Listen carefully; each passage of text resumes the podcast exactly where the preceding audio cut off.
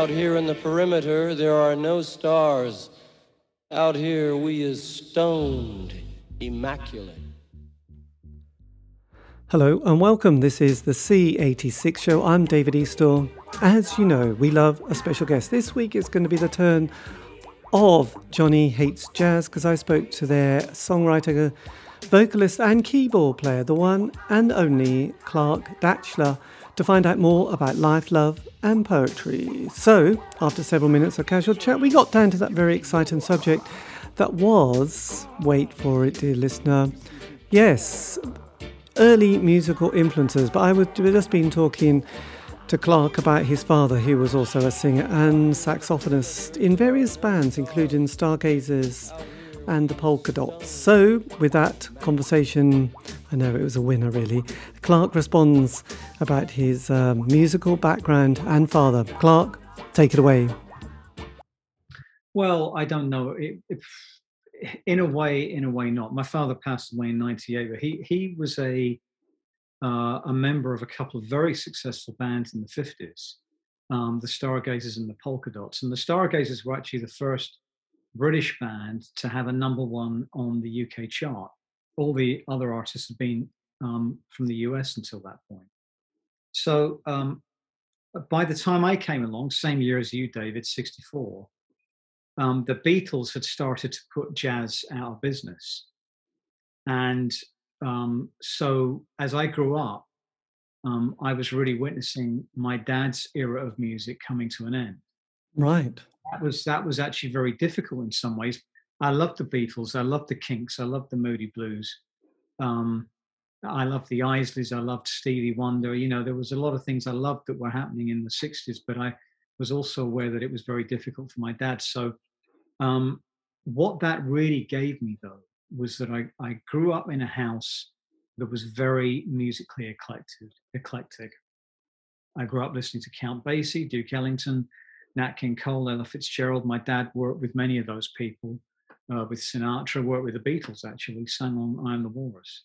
Blimey. Um, so I, I, I heard all of that. I heard the music of my older brothers. You know, it's a typical story of all of us. How did we hear music? It was radio and it was our family and friends. Um, their record collection is what we listen to. So my, my brothers were into soul music and reggae, so I was exposed to that, and I was the rocker.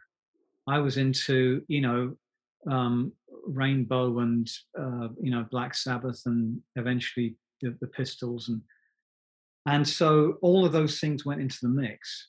Yes. So it's I mean absolutely ironic that I ended up becoming part of a band called Johnny Hates Jazz. My dad did not speak to me for a month when I told him that was the name of the band, but I tell you what, he was my greatest supporter. One thing that musicians do at the end of the day regarding their own tribalism, regarding their own genre, is that really we we understand each other's struggle and we want each other to do well. And yes. that's really the case with my dad. I could I could imagine he must have um, must have taken a bit of a double take on that one because I got, I got an old brother who was seven years older and he was that generation who loved prog rock so it was you know yes Genesis Wishbone Ash Barclay James Harvest but he did have Black Sabbath Deep Purple and then Ritchie Blackmore's Rainbow. So, you know, I kind of grew up with that kind of moment. And I was very young. I'd sneak into his room, play the records when he told me not to, then quickly sneak out when he was coming back again. So I had to do that for a few years. But then I got to that point. I kind of completely missed punk. I came from the countryside. We, you know, a working class background. We didn't, punk never got not to not to those kind of rural areas so it was kind of much later so but you sounded like you were more aware of what was going on in 77 78 time than probably a lot of teenagers at that stage?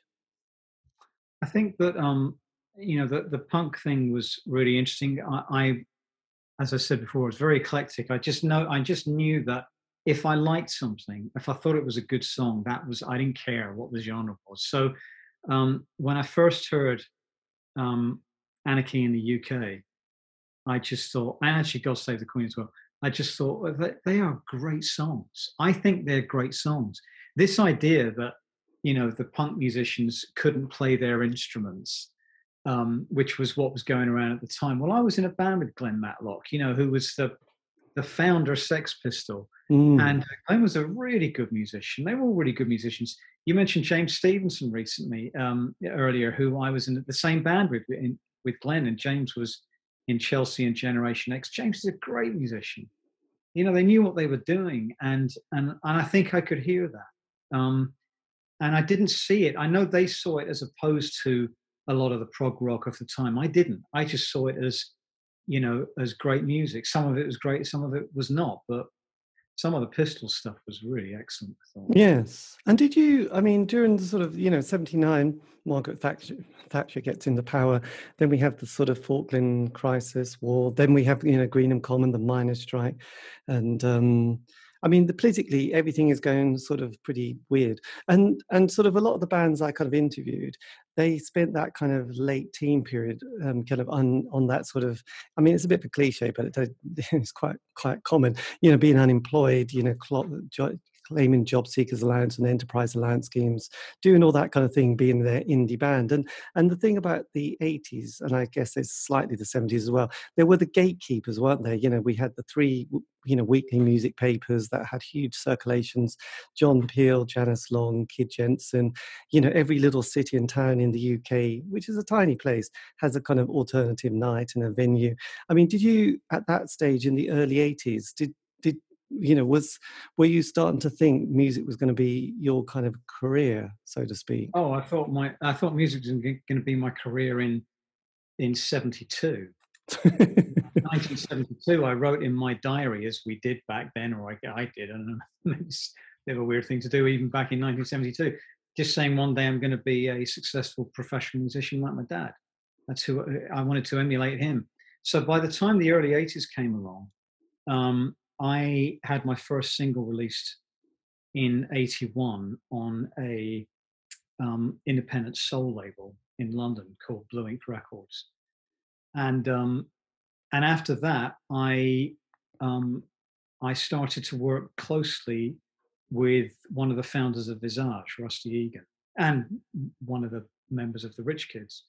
Um, and Rusty uh, introduced me to electronic music and I was a I was a bit of a soul boy and and really um, uh, understood that the fusion of of a kind of a soul sensibility, which a lot of bands from the 80s will tell you they had, with electronica was kind of the foundation of of, of what happened. Um, I remember seeing the Thompson Twins performing "Love on Your Side" live for the first time, and I was just that was actually, you know, that was the record that did it for me. Right. This idea of, wow, you could do, you can create a kind of a soulful record that doesn't sound like soul at all. It just sounds like, it doesn't sound like Kraftwerk either that people bang on about was so influential. I wasn't influenced by Kraftwerk one moment. I was influenced by Bowie. Um, I was influenced by Yellow Magic Orchestra, Ryuichi Sakamoto. Yes. Um, I was influenced by early Thompson twins, or that you know when they became the, the trio, not the Thompson twins before then. And I was influenced by people I've mentioned before, you know, whether that's the Moody Blues or Steely Dan or whoever it was. Um, so I, I, think that all I knew is that um, I was performing on the, you know, the kind of the, in some ways, the new romantic club scene at that time as a very young lad, very inexperienced. So was, was, was it the case that you did you veer towards the, the, the kind of Blitz kids and the face kind of vibe of of, yeah. of that period? Well, that was your yeah. yes. I was so in, I would have been so intimidated. I wouldn't have gone in at all. I was very oh, geeky. Oh, I was intimidated, believe me. But but I it, it's because I knew a couple of people in that world that gave me the bolt to do it. Right. God, that's impressive. So you wrote your you wrote this single. You you you fooled him once again, which got some. Um, so this this featured Juliet Roberts, who was on in Working Week, didn't didn't you? You know. Yeah, yeah. Juliet was actually on the same label as me, uh, Blue Ink Records or Bluebird, as they were also known. And um, um, yeah, it was a, it was a, a suggestion that was made. The idea of having a kind of a guest vocalist on there. I knew what Julie's voice was like.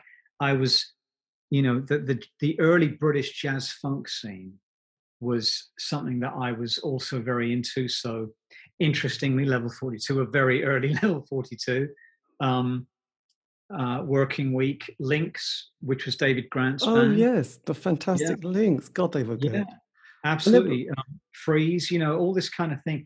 I like that because it was, you know, the the cool thing about British music back then, whether it was, you know, new romantic stuff or indie stuff or the jazz funk movement, was that it it was a bit rough around the edges.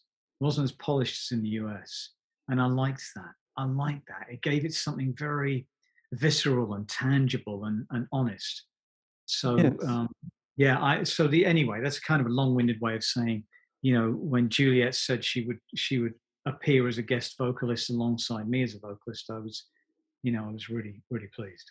And did and did the sort of moment when Sade suddenly brought out, you know, Diamond Live, did that was that kind of a bit of a game changer, that kind of production and sound and and vibe? Because obviously working week, and there was another band, wasn't there? Was it Blue Ronda Ella Turk, who was sort of mm. a bit of a funk band as well, and somebody who was in the Young Marble Giants, who I think also were had a sort of a, a, sort of a bit of a soul. Uh, there was a bit of a soul scene, wasn't there, at that point as well? I suppose you had a bit of soul jazz with everything but the girl. That was kind of acoustic though. But yes, when when Sade came along and we had um, the great producer who I now can't remember his Robin name. Millar. That's Robin. the one. Yes, I know. I should know. I did interview him a few, about a year ago. yeah. So did did that sort of give you another kind of moment of reflection and thinking, oh, okay, this is interesting. Plus, it sold millions of copies. No, and interestingly, no, it didn't. And and weirdly, David, I'd made a record with Robin um, just a few years ago, cover of uh, Mr. Tambourine Man, and, and he's a fantastic fella and a great producer. But no, that didn't happen. I think really what I was aware of was there was a very kind of smooth, you know, lounge version of jazz funk that was emerging. It was very polished. And that wasn't really where my heart was at. Um, I was I was more influenced by people like Talk Talk and Tears for Fears, early Tears for Fears, and and so I was kind of going more in the in the electronic realm.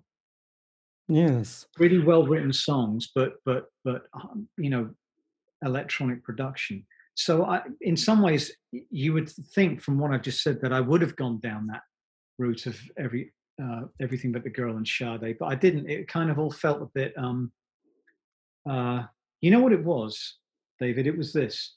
Uh, I grew up listening to music that often was very socially conscious. And that was deeply meaningful to me. To me, that is music. It's not just about entertainment. One of my favorite records was the Isley Brothers and Harvest for the World. Yes. Um, Stevie Wonder in the 70s was just second to none, you know, in terms of social commentary. And the electronic movement of the 80s kind of carried that forward you know there were, whereas i don't think the jazz funk thing did i mean level 42 are an interesting um, exception because in having just toured with them listened to the lyrics more carefully and i always liked level 42 they're really clever lyrics and they made some really good observations about the world but in general that's not what really happened with that realm of music so i kind of i really you know pinned my flag to the electronic mast and and and that was the main reason. Yeah, I mean, about two tribes. Frankie goes to Hollywood. I mean, you can't get more different lyrically than relax. I thought it was a great statement, and and there were a lot of those statements in the 80s as they were in the 70s and the 60s and there was no fanfare about that. It's just that's just what you did.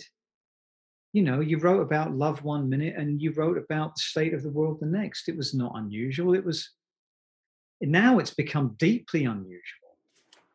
It's a, it's it's an odd thing, you know. It, it uh, so anyway, that's really my way of saying that's why I I went in a certain direction musically. Yes, that's interesting, isn't it? Because um, yes, because obviously as, as the eighties got kind of into a certain groove, there was this kind of the, the, rise of the kind of I suppose it was the red wedge movement that started to really sort of happen, and there was a, a huge political kind of I suppose things did, you know, apart from musically being quite tribal, there was the sense of like who who does who does that band vote vote literally vote for on you know in the ballot box? And that kind of obviously killed one or two people's careers who said the wrong thing at the wrong time. It's like i'm mm, not sure about that yeah.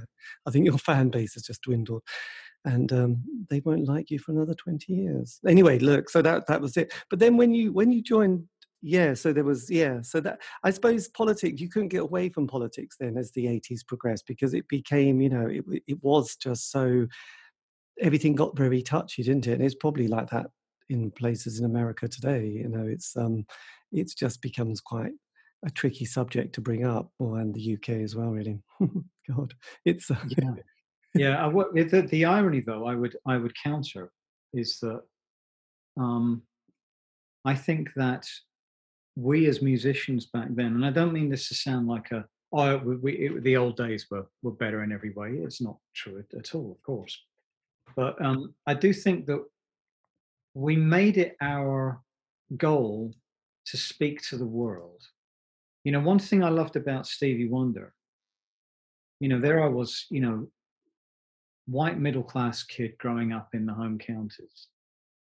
And Stevie Wonder spoke to me he didn't just sing to one group of people he sang to humanity my my favorite records sing to humanity and that's really what what i thought was important. I didn't really want to be there as some kind of musical representative of the labor party. We're certainly not fucking conservatives.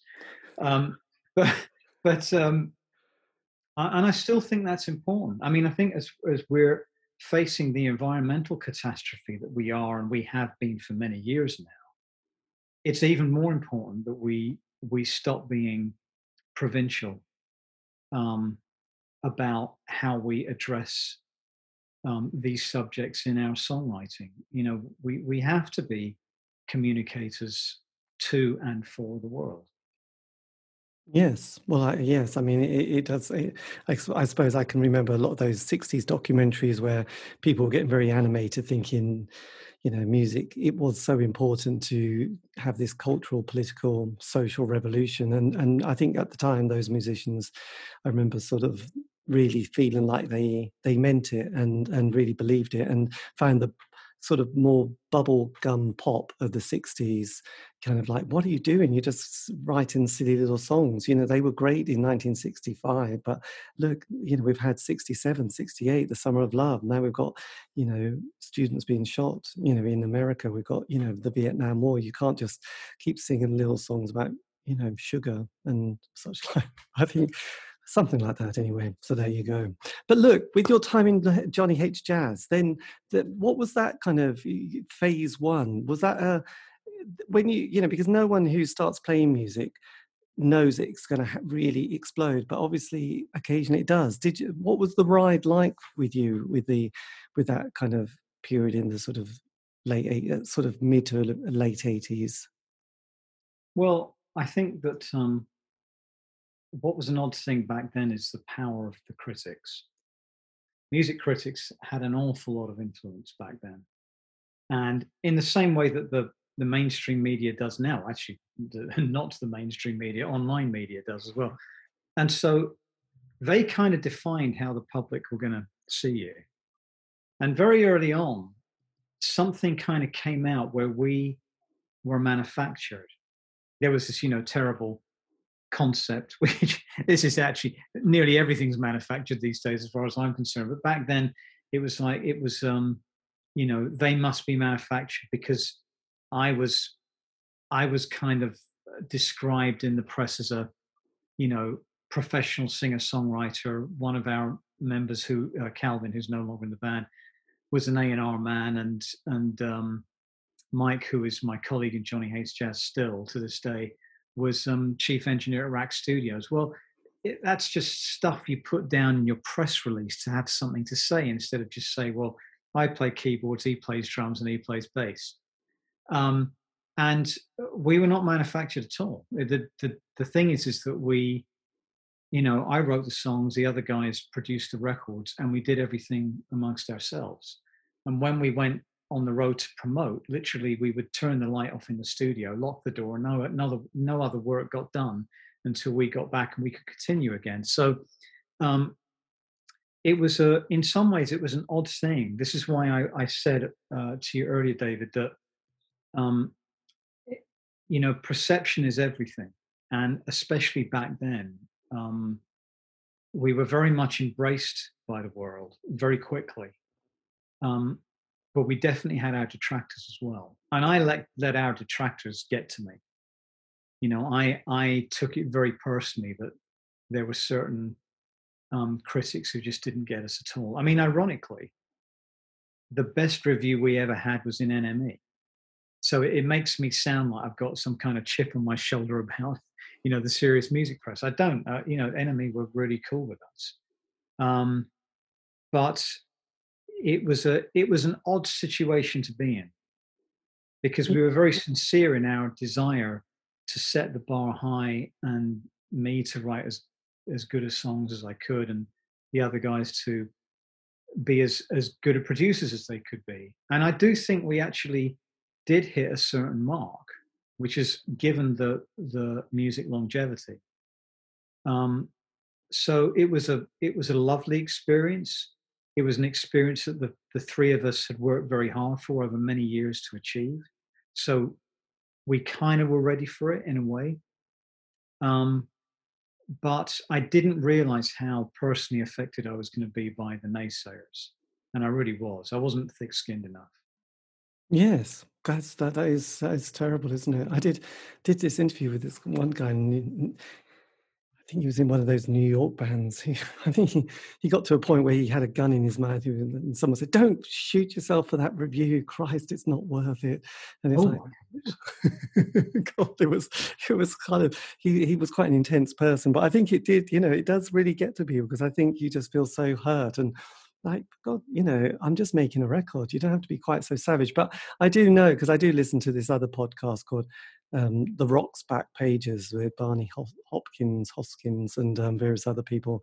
Mark Pringle, who was in a, one of those soul bands, who went in to be in M People, the woman who was in it. I think the band was called Hot House.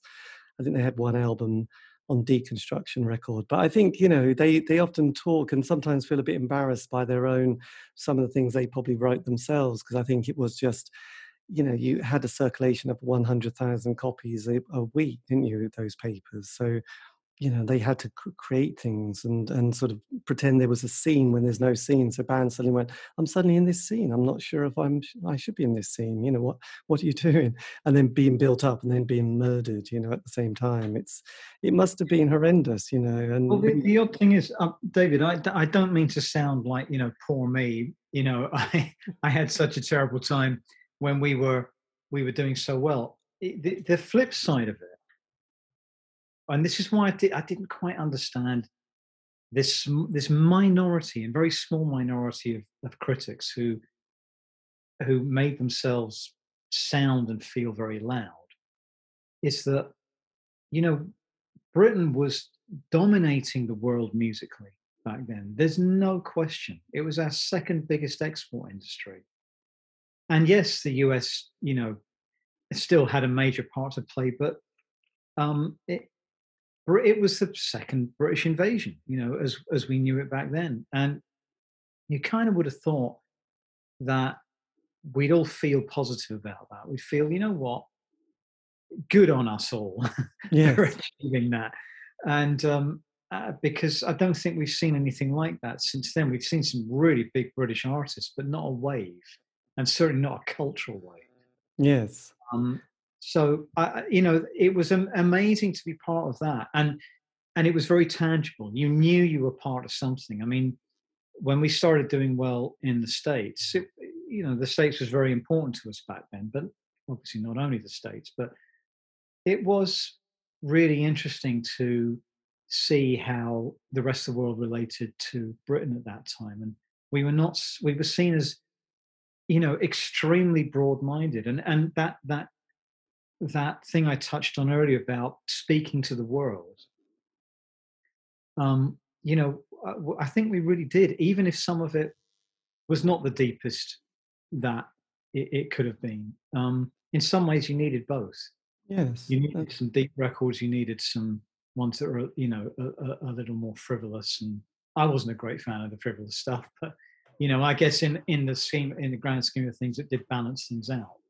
Yeah, because one thing I did, well, I've also noticed, because because um, you know, like I said, you know, I had to confess, I was a bit of an indie pop kid, so you know, and and you know, indie pop for me, that period, though one could talk about whether it's the record label, is it this or, a style, but you know, between '83 to '87, you know, the Smiths had this kind of quite a dominant moment, and then when they finished, they felt like that party had slightly uh, was over, and then the next wave of 16 to 18 year old kids start coming along, and they kind of, as you probably can imagine, you know, want their own people, and then there was this sort of this change where there was the ecstasy, there was the dance scene with you know people like the Happy Mondays and Primal Scream and the Orb.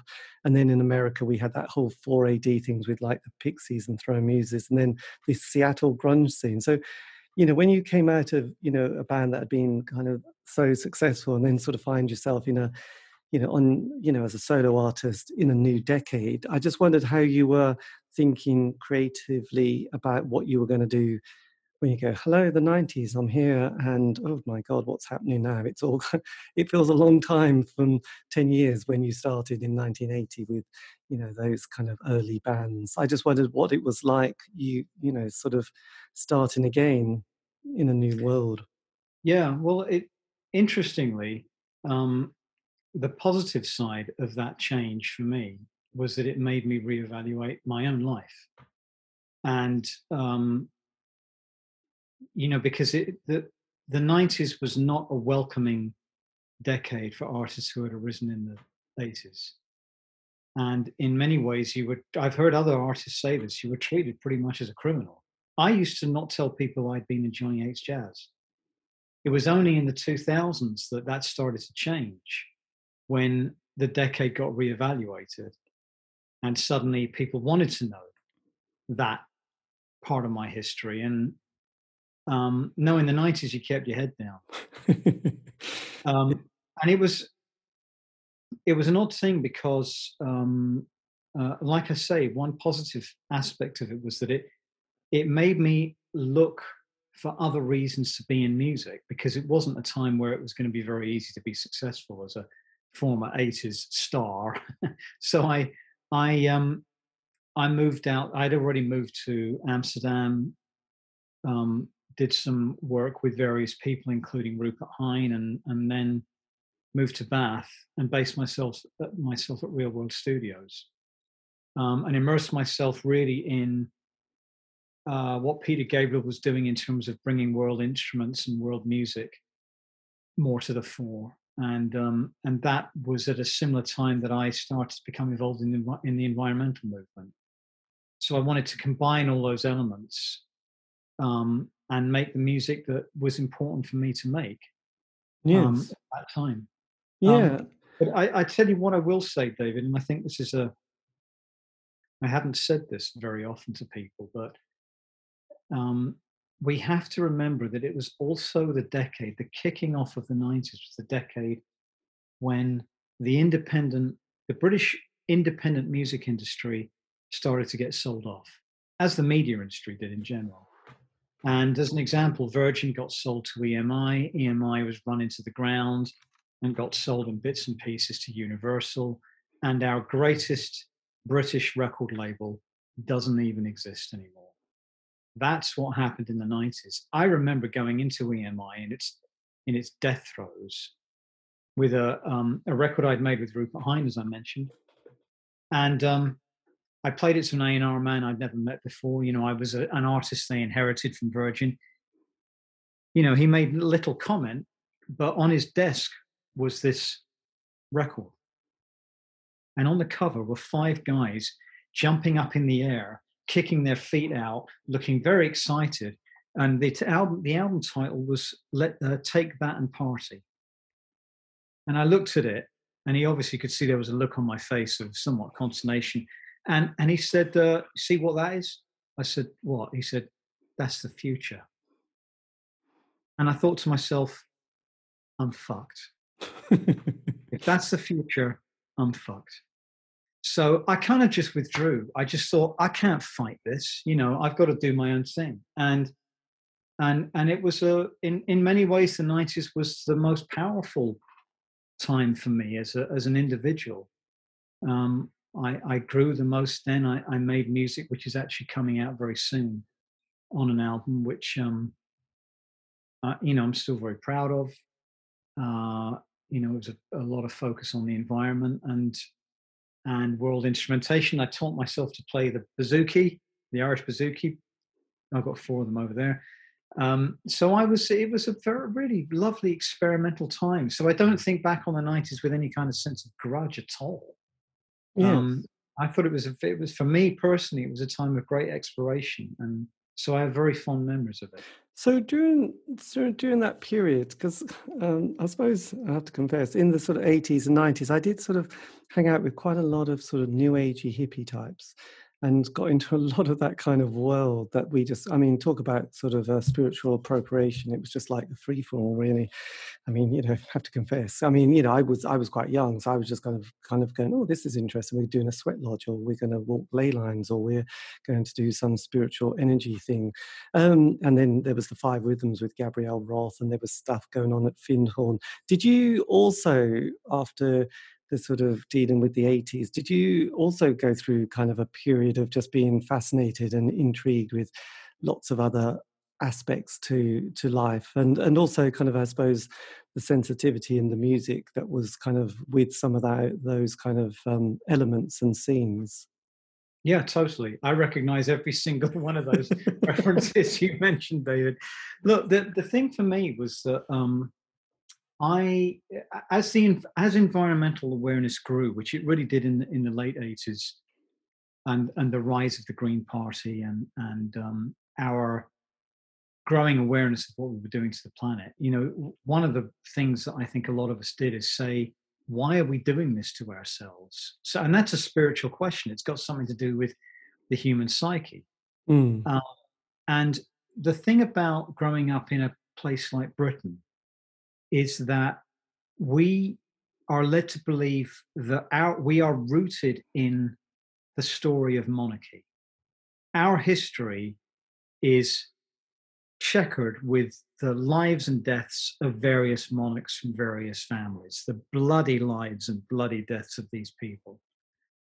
And, and yet, for example, in the Native American world, there, even though they were, you know, absolutely you know, practically decimated um, through colonization and then uh, at the hands of the US government, um, there were still strands of information connecting them to their own philosophical outlook on the world and life and death, which survived and have survived. But that didn't happen here in Britain. The Celtic world, which was our world, was wiped out, wiped off the face of the earth. And what people started to do over here was try and reconstruct it mm. by using elements of the Native American world, of the Maori world, of the Aboriginal world, the Australian Aboriginal world, um, you know, the the the um, the Samis in Finland, and um, and on and on.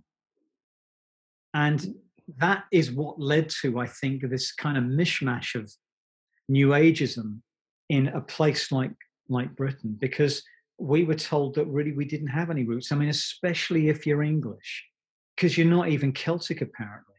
You're Anglo Saxon. And we don't even know what that is. I mean, it infers basically we've come from Germany, which is fine because, you know, they were Celts as well. It's a really sad and odd thing that we experience. And, and, and I felt this very much as a young English person this disconnect from our own land because our history is so mistaught. I'm not talking about the history of, for example, you know, the world wars or the English Civil War, some of these, you know, fundamentally important aspects of our experiences as a people. Mm. But I do think that the idea that we actually had an ancient past that's rooted to all these ancient monuments that survive in England in greater numbers than most other places in Europe is quizzical. So I was one of those people that just started to search, and that was to say, who am I and where do I come from? And the irony for me, David, I don't know if you found this, is that actually, although now there's a lot of talk about cultural appropriation, the fact is is that a lot of these ancient ways of perceiving the world are very similar. And what did survive of the Celtic world seems to be a mirror of what of certain things that survived in the Native American world, the Mayan world, like I said, the Maori world, and that's fascinating. Um, and so uh, you know, yeah, we I was part of that. your original question, David. Um, yeah, well, I I, I, I, I think in a way when when one starts to look at that kind of a, a certain spiritual um, I don't know, some spiritual answers or some spiritual guidance. It's guidance as it God, you know, how do I act now in life at this time? Or what's the best way to be, you know, if you're interested in wanting to be the best you can. You know, it's, sometimes it's difficult because you go, oh, here's the church and here's the Bible, and you think, right, that's a bit tricky. not quite getting that. So can we can I kind of find something else? And I think that's where those kind of other ways of being that you know I just feels a little bit more accessible, which were probably there before the you know the church got sort of built on top of these kind of sacred sites. And you know you thought, oh yes, the winter solstice. Oh, we've got Christmas Day. How amazing! How did that happen? You know, it's like okay, I think I think you've just kind of blotted out some some things that were underneath the surface, which is probably where a lot of New Age people are looking for and looking at stone circles and and perhaps ley lines, who knows? But it's a nice idea. I like them, so I'm going to stick with them for the moment. You know, and obviously, you know, we were doing. We, we, you know, in this country, we were doing things, and in in America, you know, the the, the sort of the original people doing their thing, and it was probably very similar because we were probably all crawling in and out of I don't know, yurts, teepees, you know, benders, I don't know, whatever you want to call them. But we were sort of pretty much, you know, in the same ballpark, apart from Egypt, who just had a whole different world. They had got quite uh, carried away, hadn't they? So I don't know, if you ever been to Egypt, you think, my goodness, how did you do you we were just in a ditch. You were doing this. This is amazing. So absolutely.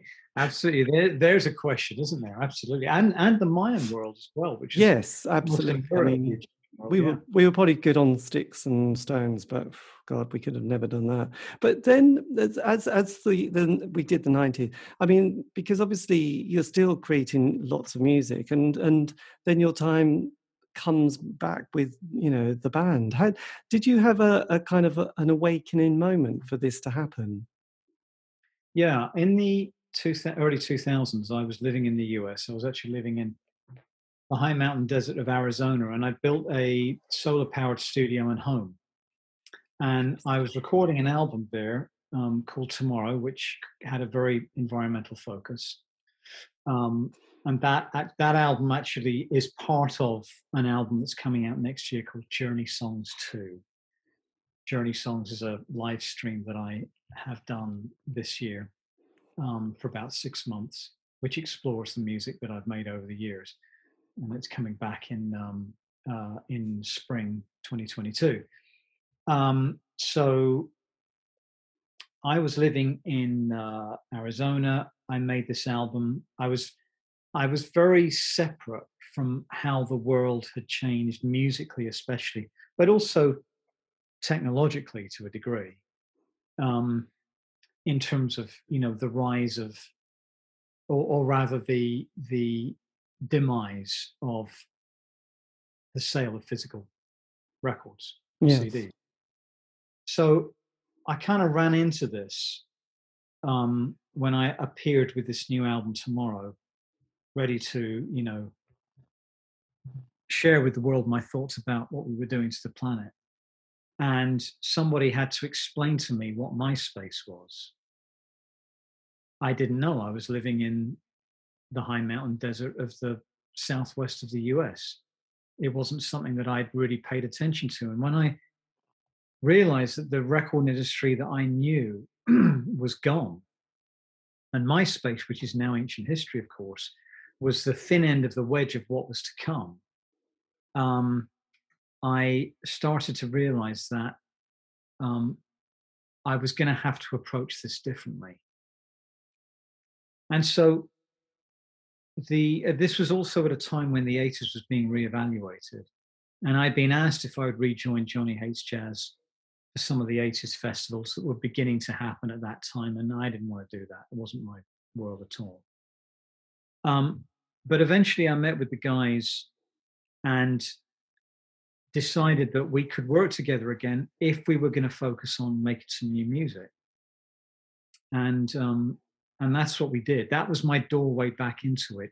Could I bring what I was important to me about what I'd done as a solo artist into Johnny Hates Jazz, and I was able to. We did an album called Magnetized, myself and Mike, who I mentioned before.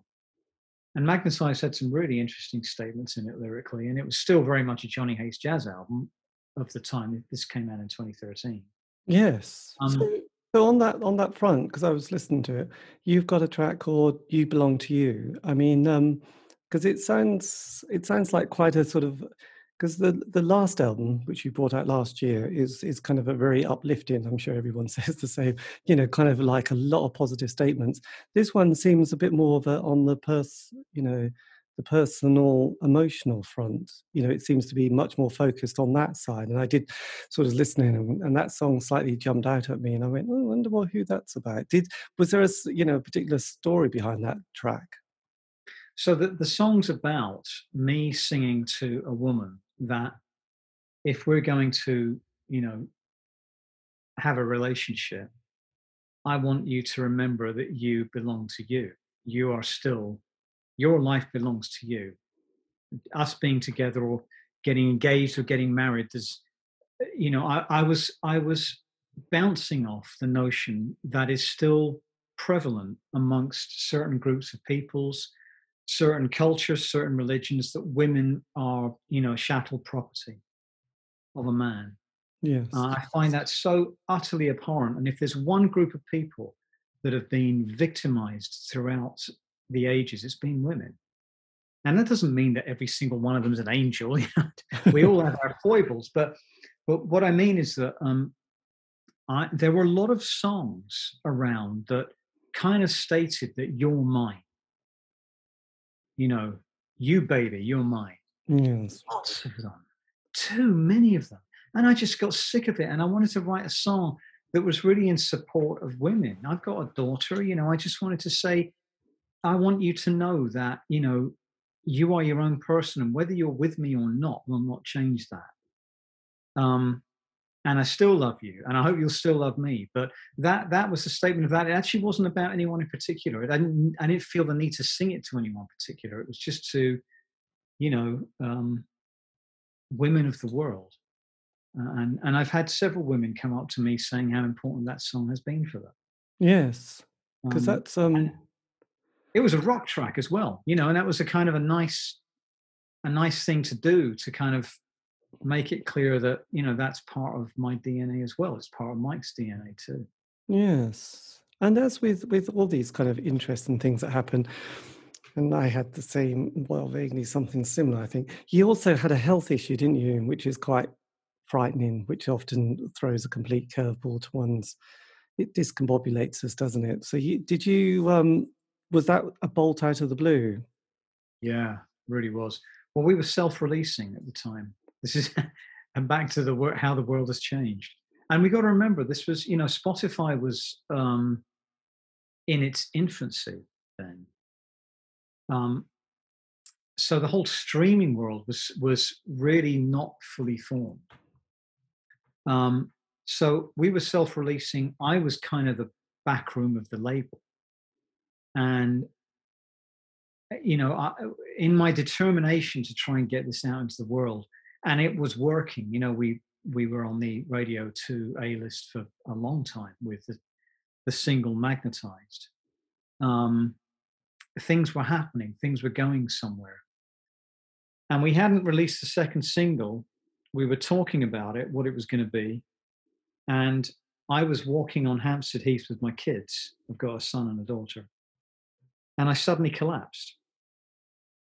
And I didn't know what was going on. I'd never had those kind of health issues before. And I was, you know, close to passing out. I didn't know what was happening. And, and eventually, um, you know, an ambulance was called. I was rushed to hospital and it was discovered that I had something called a GIST, a gastrointestinal stromal tumor. So it's a, it's a malignant tumor um, that is lodged in the stomach wall.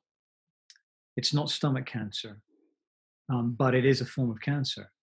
And um, the surgeon who eventually operated on me had to hope that he caught it early enough to remove it. and miraculously he did. But of course, in that period of time of collapsing to actually having the operation took you know quite a bit of time and and um, uh, I was really thinking long and hard about uh, what I was going to do with my life when I pulled through because I was convinced I was going to pull through. But of course, there was a small chance that I wouldn't. Mm. Jesus Christ. That's so scary, isn't it? Blimey. That's kind of. But I did pull through. And you know, it's one of those great moments, which I know we've heard a lot of over the past couple of years, but you know, my goodness, thank thank heavens for the NHS. When when their backs against the wall, they, you know, they go for it. And they did with me. They they got me on my feet really quickly. Extraordinary, really. Jesus. Yes, no, blimey. We we just all we all just have to hug each other. Well, I suppose in a socially distanced way. But um, God, so tricky, isn't it? So wide awake. So yes, I know everyone's going to say the same, aren't they? It's got it's quite a different vibe, isn't it? Well, not different vibe, but again, you know, it's just optimism in in bucketfuls. So when did you start kind of record or writing it and thinking, yes, I'm I've I'm sort of next phase now. Let's get going. I'm I'm sort of feeling better. There's a song on Wide Awake called Spirit of Love, which I had I was tinkering with, you know, a couple of years after we did Magnetized. And there was this this sense that, you know, I'd reached a point where maybe me and Mike should just make a record that where we allow some of our influences, our joint influences as kids, to play their part in whatever we did next.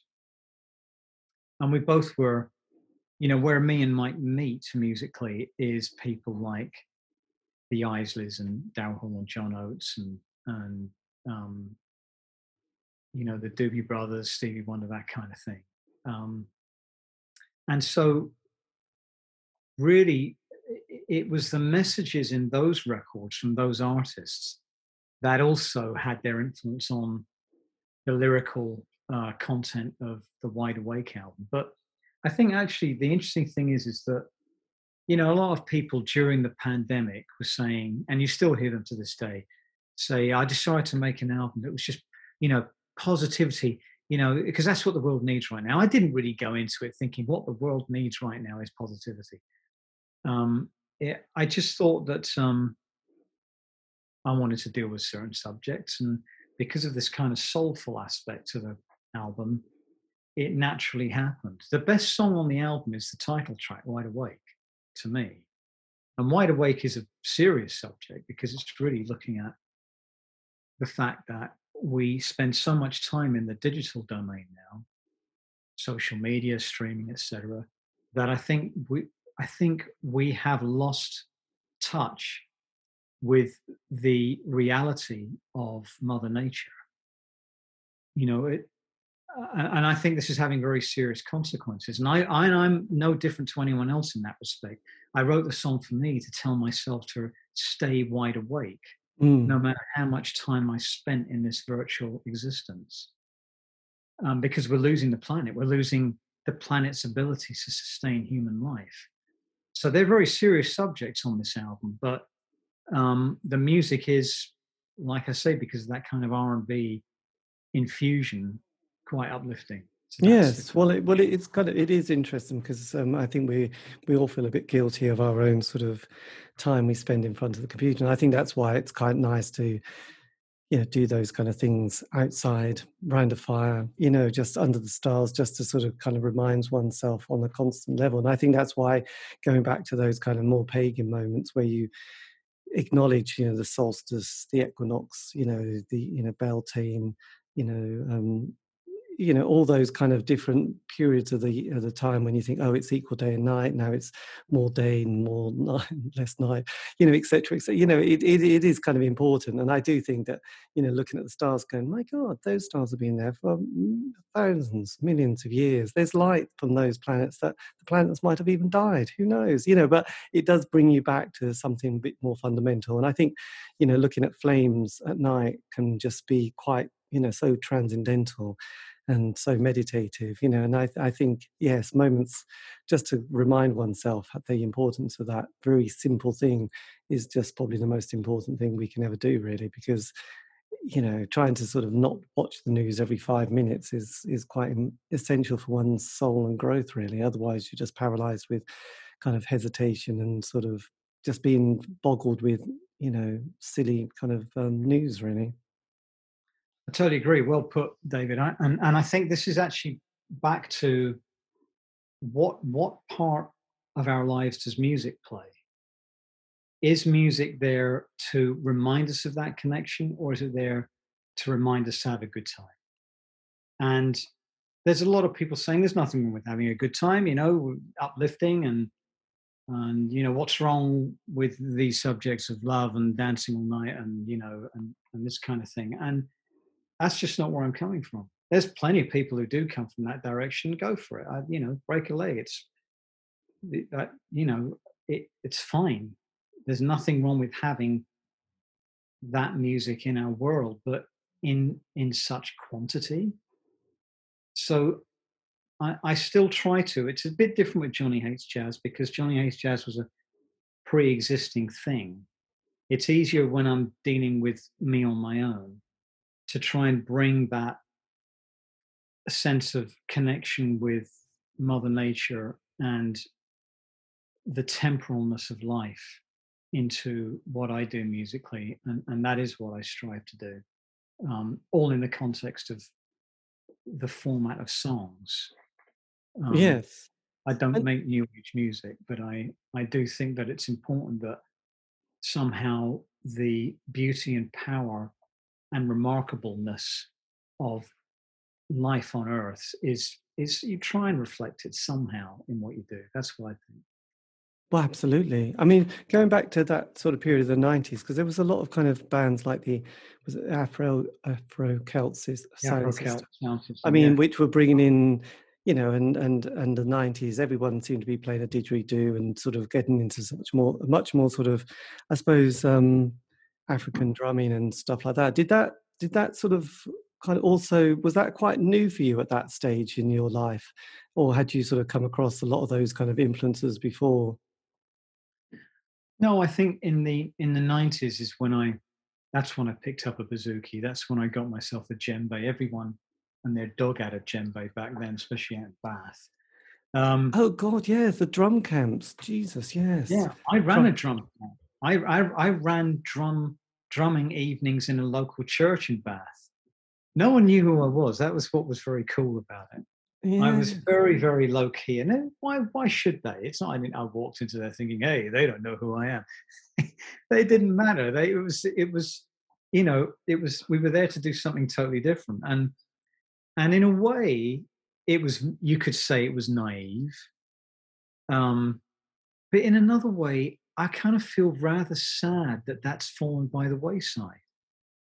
You know, now we're all obsessed with how we look and how many selfies we take on, you know, going to the local grocers and posting them online. And that's kind of taken the place of young people who are really trying to find their place in their particular homeland and also their relationship with this particular planet through these different explorations and and in a way it, there was some there was something quite magical about it. Yes well absolutely because uh, actually the 90s was when i used to go to these 10 day camps you know which were you know just I mean, I, I took a lot of photographs and, you know, which I'm pleased about, but thank God people didn't have social media and, and no one else took cameras because, because it was kind of looking back, you know, it's all fine, you know, it was, it was absolutely fine.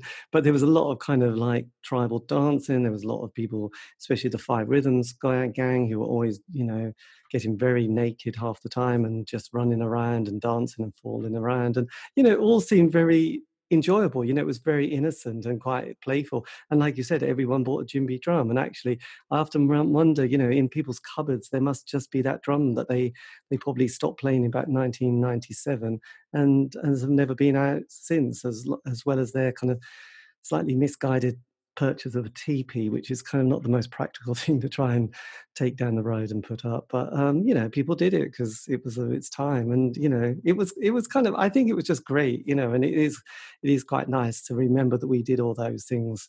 Um, for a very sort of focused period. But again, you know, what was interesting, it, it happened then, probably all over the country in such an intense way and then it does kind of scenes do change but you think well luckily i did have that moment and those memories and it's great that you know we gave it a go so it's good. That's all i say. i agree.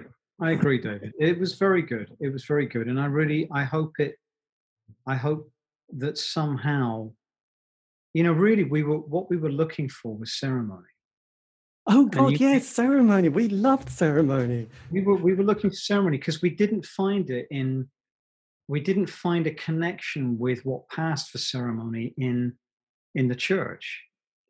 And and I'm I'm really saying that not to diss the Church of England now, because I think there are some really lovely people in the Church of England who are doing their best. You know, it's not it's there's no right or wrong here, but I just don't I think we were lose it was it it had an inability to communicate with a lot of us about the fact that you know we were we were in dire risk of losing our means of survival which was the, the planet's ability to support life yeah. and so this idea of ceremony was just well you know it, the the answer didn't seem to be watching jonathan porritt talk about you know what governmental policies the Green Party would introduce in order to change the course of humanity, even though that was absolutely a part of it.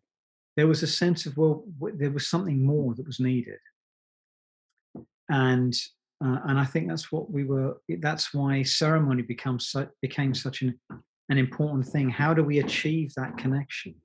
Yes, and um, I don't know. Is it still happening? I hope so because I, I actually think there's something quite beautiful about it.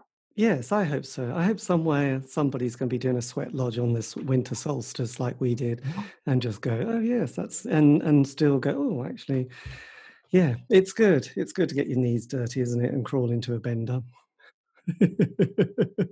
we all loved it. You know, I couldn't do it now, but um, it was great. I, yeah. Anyway, look, this has been great. I mean, just just lastly, I mean, you've got your well, two things. You've got this kind of event that's happening, I think, in a couple of months' time now, probably in a sort of. Is it a cruise on the on the um, a ship? Yes, it is. Yes, yes, it's an interesting one. That I mean, um, it's not something really that I I'm gonna talk too much about, but yes, we are doing it. Never done anything like that before. It's a one-off. It's a one-off. You might you know, have we'll give it a go. It, it, it's fine. And then, do you have what other plans have you got after the you know, as we turn another year um, for next year? Because obviously you've done a tour, and that must you know have. Yeah, there's two things really. We're, you know, Johnny Hates Jazz needs to tour, so um, we're already getting dates together for next year, and you know we'll we'll reveal those dates soon. Um, and we're looking forward to it. We had such a blast performing um, with level 42 recently you know we just it, it it ended too quickly. We just and, and we really really loved it and i think people responded very well to us. So for johnny hates jazz that's going to be the focus is is touring. For me personally as i mentioned earlier i was doing these live streams called journey songs which became pretty popular and you know they were they last for about an, an hour an episode and i would talk about um, one song I'd written, and um, I'd explain the philosophy behind it, what was happening in my life, my perspective on the world as to why I wrote it, and then I perform it acoustically. Um, and from that, an album is coming out of material I recorded in the first half of the 90s, and it's called Journey Songs One. Right. So that's coming out in January. Then the Journey Songs live stream recommences in spring, and an album from that will come out called Journey Songs 2, which is the music that I made at Real World and in Arizona, which is this kind of this music which is, you know, quite spiritual, very environmental. And um and so I've got this kind of dual focus of things happening around that. So it's going to be a really active year, very God, busy. It is. Yeah, it's very, it's good. I mean, if there was one thing you could have said to a your 16 year old self with after all these decades of experience and, and growth and wisdom, is there anything you would have kind of just wanted to have whispered in their ear and said, oh, I would just think that or focus on that or, you know, concentrate yeah. Yeah, I just wondered if it was anything particular. I think, it, well, the word is think. I would have said to myself, think before you do. And, you know, I, I made very rash decisions. For example, leaving Johnny Hates Jazz when I did, number two in the US when I announced to the band I was leaving. I think I would have said, calm down, don't worry so much. Just focus on making the best music you can, and your time will come when you can do your own thing and focus more on what you want to do and what you want to say. Um, but I think that's a fundamental thing. It, it's it's to be very thoughtful before I made my decisions. Yes, there you go. Well, that's good. That's good advice. But look, well, thank you ever so much for this. It's been fascinating, completely different to what I expected, actually. Um. it's been great to talk to you, David. I love the fact that you, you know, you and I have this commonality of our 90s experience. Believe me, I didn't say, I didn't respond to everything you were saying, but I was nodding very quietly to myself. Cool. Man. Yes, cool. It, it's great. No, look, thank you. And uh, yes, just all the best. I'm really, you know, excited with all the projects you've got because let's face it, it's it's all about the next day, isn't it? And uh, what we do, you know, for the rest of our lives. So, um, absolutely, yeah. David. And let, let me know when you get a chance, uh, let me know when this is going to go live. Yes, absolutely. I will. I'll I'll send you a link as well. Okay, look, have a lovely evening and um, all the best for the the merry midwinter. So um, yeah, take care. See you later. Thanks a lot, man. Cheers, David. Bye-bye. Bye. And that was me in conversation with Clark Datchler to find out more about his life in music and life in general. Anyway, this has been David Eastaugh, the C86 Show. If you want to contact me, you can. Facebook, Twitter, Instagram, C86 Show. Keep it positive. Also, all these have been archived interviews, chats, whatever you like to call them. You can find those on Spotify, iTunes, and Podbean. Just do C86 Show, they're all there and more. Anyway, look, have a great week. Stay safe.